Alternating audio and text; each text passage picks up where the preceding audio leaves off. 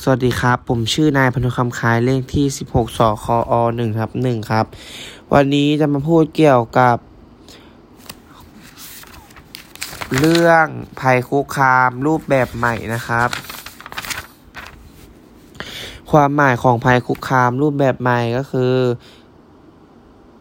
สำนักงานคณะกรรมการการศึกษาขั้นพื้นฐานกำหนดให้สำนักงานเขตพื้นที่การศึกษา พัฒนาหลักสูตรนี้ให้สอดคล้องกับทักษะการเรียนรู้ในทศตวรรษที่ 21 โดยเน้นการพัฒนาสมรรถภาพสำหรับผู้เรียนเป็นรายบุคคล เพื่อส่งเสริม ให้ผู้เรียนมีทักษะในการป้องกันตนเอง จากภัยคุกคามรูปแบบใหม่ โดยจะทำคู่มือแล้วก็แผนปฏิบัติของโรงเรียน ในการดำเนินการให้ผู้เรียนมีความรู้และทักษะในการป้องกันตนเองจากภัยคุกคาม ซึ่งภัยคุกคามรูปแบบใหม่ในที่นี้หมายถึง ภาวะหรือสถานการณ์ที่ทำให้เกิดความไม่มั่นคงที่เป็นปัญหา มีความรุนแรงสลับซับซ้อน หากไม่ดำเนินการแก้ไขจะเกิดผลกระทบในวงกว้างต่อความมั่นคงแห่งชาติประกอบด้วย สาธารณภัย ภัยโซเชียล แล้วก็ภัยจากยาเสพติดแล้วก็และภัยบุคคล ชนิดของภัยคุกคามรูปแบบใหม่ และการป้องกันภัยคุกคามรูปแบบใหม่อาจเกิดจากธรรมชาติที่ไม่เกิดขึ้นบ่อยนักเช่นสึนามิ หรือสิ่งที่มนุษย์สร้างขึ้น โดยใช้เทคโนโลยีใหม่ๆ เช่น รถยนต์ ยารักษาโรคและอื่นๆ สิ่งที่มนุษย์สร้างขึ้น โดยใช้เทคโนโลยีใหม่ๆ อาจทำให้เกิดผลเสียตามมาเช่น อุบัติภัยจากการใช้รถยนต์ สารเสพติดให้โทษจากการผลิตยารักษาโรค รวมทั้งภัยที่เกิดจากนวัตกรรมใหม่ 1. สาธารณภัย กรมป้องกันและการบรรเทาสาธารณภัยให้ความหมายของสาธารณภัยว่า ภัยหรืออันตรายที่ทำให้เกิดความสูญเสียทั้งชีวิต ทรัพย์สินและสิ่งอื่นอย่างรุนแรง สาธารณภัยเกิดจากภัยธรรมชาติเรียกว่าสาธารณภัยธรรมชาติ เช่น อุทกภัย วัตภัย อัคคีภัยและก็อื่นๆ และสาธารณภัยจากการกระทำของมนุษย์ เช่น ภัยจาก การจราจร 2. สาธารณภัยธรรมชาติที่เกิดเกิดขึ้นในประเทศไทยได้ทำให้เกิดความเสียหายต่อชีวิต และสิ่งปลูกสร้างมากมายได้แก่สึนามิเป็นคลื่นที่เกิดขึ้นในทะเลสึนามิเป็นภาษาญี่ปุ่นมาจากคำว่าสึหมายถึงอ่าว ฝั่งท่าเรือคำว่านามิหมายถึงคลื่นสึนามิจึงแปลเป็นภาษาอังกฤษได้ว่า harbor wave หรือคลื่นที่เข้าสู่อ่าวฝั่งท่าเรือ ลักษณะของคลื่นสึนามิคลื่นจะเคลื่อนตัวด้วยความเร็วประมาณ 1,000 กิโลเมตร ต่อชั่วโมงโดยจะเคลื่อนที่ตัวตัวจากบริเวณน้ำลึกสู่บริเวณฝั่ง เมื่อใกล้ถึงฝั่งความเร็วของคลื่นสึนามิจะลดลง เหลือแต่ความสูงของคลื่น จะสูงขึ้นเมื่อเกิดคลื่นสึนามิถึงฝั่งจะ โถมขึ้นฝั่งอย่างรวดเร็ว และด้วยพลังมหาศาลจึงกัดเซาะชายฝั่งพังทลาย ต้นไม้บ้านเรือนมนุษย์และสิ่งก่อสร้างที่อยู่ใกล้ชายฝั่งให้เกิดความเสียหายอย่างมาก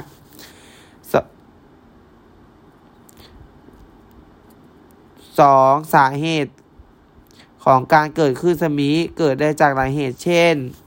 1. การระเบิดอย่างรุนแรงของภูเขาไฟใต้ทะเล 2. การเกิดแผ่นดิน เคลื่อนถล่มใต้ทะเลหรือใกล้ฝั่ง 3. เกิดจากก้อนหินตกลงในอ่าว หรือมหาสมุทร 4. เกิดจากการเคลื่อนตัวของแผ่นเปลือกโลก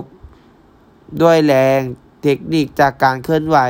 ซึ่งอาจจะเป็นการเกิดแผ่นดินถล่มยุบตัวลง หรือเปลือกโลกถูกดันขึ้นหรือยุบตัวลงทำให้มีน้ำทะเลปริมาณมหาศาลถูกดันขึ้น หรือสุดตัวลงอย่างฉับพลัน พลังงานมหาศาลจะถ่ายเทไป เกิดการเคลื่อนตัวของน้ำทะเลเป็นคลื่นยักษ์ที่เหนือทะเลลึก ซึ่งมีความสูงจากระดับน้ำทะเลปกติเพียงไม่กี่ฟุตเท่านั้น 3. อันตรายที่เกิดขึ้นจากสึนามิ ประเทศไทยเกิดสึนามิขึ้นที่ 6 จังหวัดภาคใต้คือ จังหวัดพังงา ภูเก็ต กระบี่ ตรังและนอง และสตูลทำให้เกิดการ สูญเสียอย่างใหญ่หลวงมีผู้เสียชีวิตถึง 5,303 คน ไม่รวมผู้สูญหาย ซึ่งเป็นภัยธรรมชาติที่เกิดขึ้นในประเทศไทยเป็นครั้งแรก โดยไม่สามารถ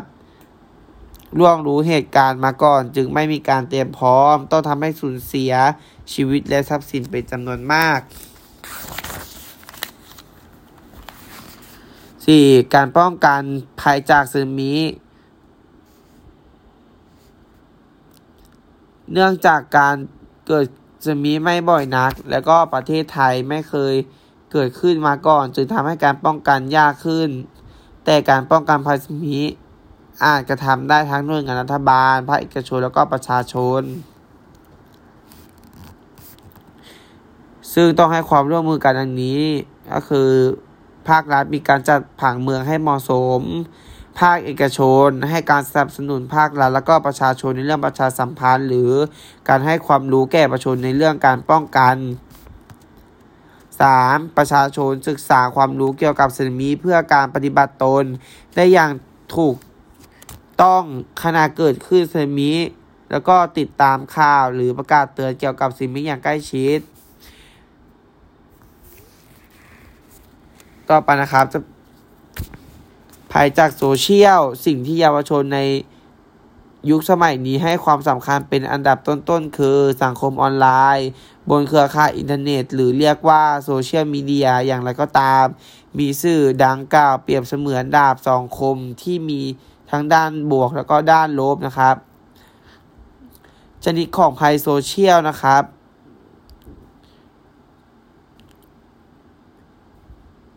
ก็จะมี เยาวชนในการใช้สื่อออนไลน์ได้ ได้สำรวจเยาวชนผ่านออนไลน์นะครับ ก็คืออายุระหว่าง 6-18 ปีจำนวน 15,318 คนทั่วประเทศเมื่อปี 2562 มีผลสำรวจที่น่าสนใจคือร้อยละ86ตอบว่าอินเทอร์เน็ตมีประโยชน์ แล้วก็ตระหนักถึงเรื่องภัยอันตราย และก็ความเสี่ยงหลากหลายรูปแบบนะครับ ร้อยละ 83 ใช้อินเทอร์เน็ตผ่านแท็บเล็ตหรือสมาร์ทโฟน โดยร้อยละ 38 ใช้เพื่อเล่นเกมออนไลน์มากกว่า 3 ชั่วโมงต่อวันเยาวชนจำนวน 3,892 คน เคยนัดพบกับเพื่อนบำรุงอย่างน้อยหนึ่งครั้ง และหลายคนยอมรับว่าถูกเพื่อนที่นัดพบกระทำเช่น พูดจาล้อเลียนดูถูกทำให้เสียใจ ถูกหลอกให้เสียเงินหรือเสียทรัพย์สินอื่น ๆ นะครับ วิธีการป้องกันภัยโซเชียลนะครับก็คือ 1. สอนให้เด็ก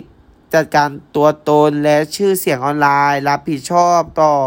การกระทำบนโลกออนไลน์ 2. สอนให้ใช้เวลาออนไลน์อย่างพอ อย่างพอเหมาะพอดี ไม่ส่งผลเสียต่อสุขภาพแล้วก็การทำงาน 3. สอนให้ยืดหยุ่นเข้มแข็งรับมือ การกันแกล้งได้ดี 4. สอนให้รักษาความปลอดภัย ตั้งรหัสผ่าน ป้องกันไวรัสคอมพิวเตอร์ แล้วก็การโจมตีระบบ 5. สอนให้รักษาความเป็นส่วนตัว ปกป้องข้อมูลส่วนบุคคล ไม่ละเมิดลิขสิทธิ์นะครับ 6. สอนให้คิดวิเคราะห์ สืบค้นแยกแยะ ไม่เชื่อทุกอย่างที่ที่เห็นหรือรับมา 7. สอนให้ตระหนักว่าการกระทำบนโลกออนไลน์ ย่อมมี ร่องรอยให้ตามตัวได้เสมอ 8. สอนให้เข้าใจให้อภัยเห็นอกเห็นใจผู้อื่น บริบริหารจัดการอารมณ์ตนเองบนโลกออนไลน์ ต่อไปนะครับเป็นภัยบุคคลก็คือแก๊ง call center เป็นภัยการเงินใกล้ตัวและมักเป็นข่าวอยู่บ่อย จากแก๊ง call center นะครับ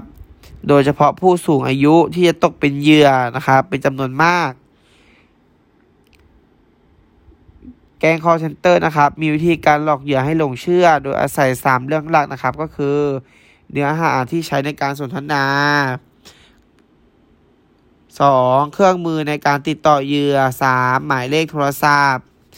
หมายเลขโทรศัพท์เขาก็จะเป็นหมายเลขโทรศัพท์จริงของหน่วยงานที่แอบอ้าง โดยใช้เทคโนโลยี แปลงสัญญาณโทรศัพท์นะครับ เป็นหมายเลขของหน่วยงานที่แอบอ้างนั้นนะครับ ต่อไปนะครับ แก๊ง call center นะครับ จะสร้างสถานการณ์เพื่อหลอกลวงเหยื่อดังนี้นะครับ คือหลอกลวงว่าบัญชีเงินฝากของเหยื่อถูกอายัดติดหนี้บัตรเครดิตนะครับ 2. หลอกว่าข้อมูลส่วนตัวสูญหายคนร้ายอ้างตัวเป็นเจ้าหน้าที่สถาบันการเงิน 3. หลอกคืนเงินภาษีผ่านตู้ ATM หากคนร้ายอ้างตัวเป็นเจ้าหน้าที่สัมภากรติดต่อ เหยื่อเพื่อแจ้งข้อมูลขอคืนภาษี โดยจะหลอกถามข้อมูลส่วนบุคคล แล้วก็ข้อมูลทางการเงิน 4. หลอกว่าบัญชีเกี่ยวพันกับคดียาเสพติดหรือการฟอกเงิน วิธีการป้องกันนะครับ ก็คือ 1. กดรับสายหรือ หรือตอบคำถามใดทางโทรศัพท์ ควรตรึกตรอง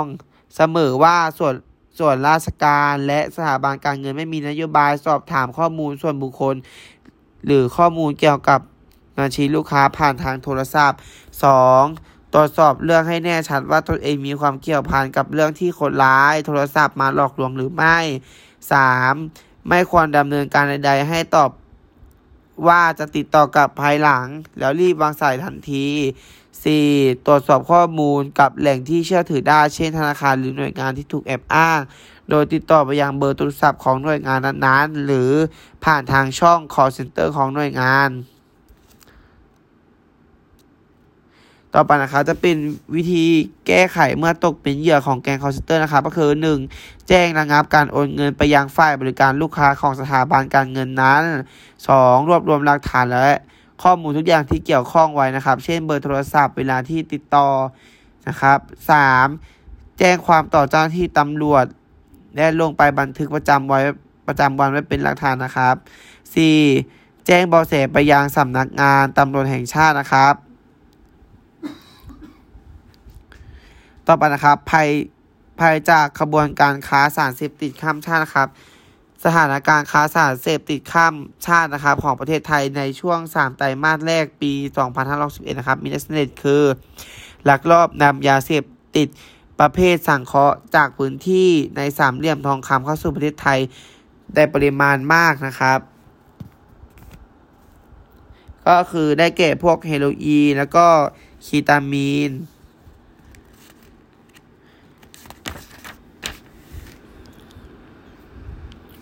สำหรับวันนี้ผมก็